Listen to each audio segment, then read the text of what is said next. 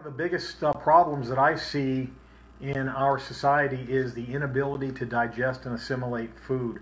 Many, many thyroid patients, in particular, in my experience, have a lot of gut damage. And there is a relationship between a bad gut and the thyroid. And um, so, what we want to try to do with a lot of our sick patients is they have low energy, right? A lot of you can identify with that. So, we need to be able to get the raw materials for energy into the body, and that starts with digestion.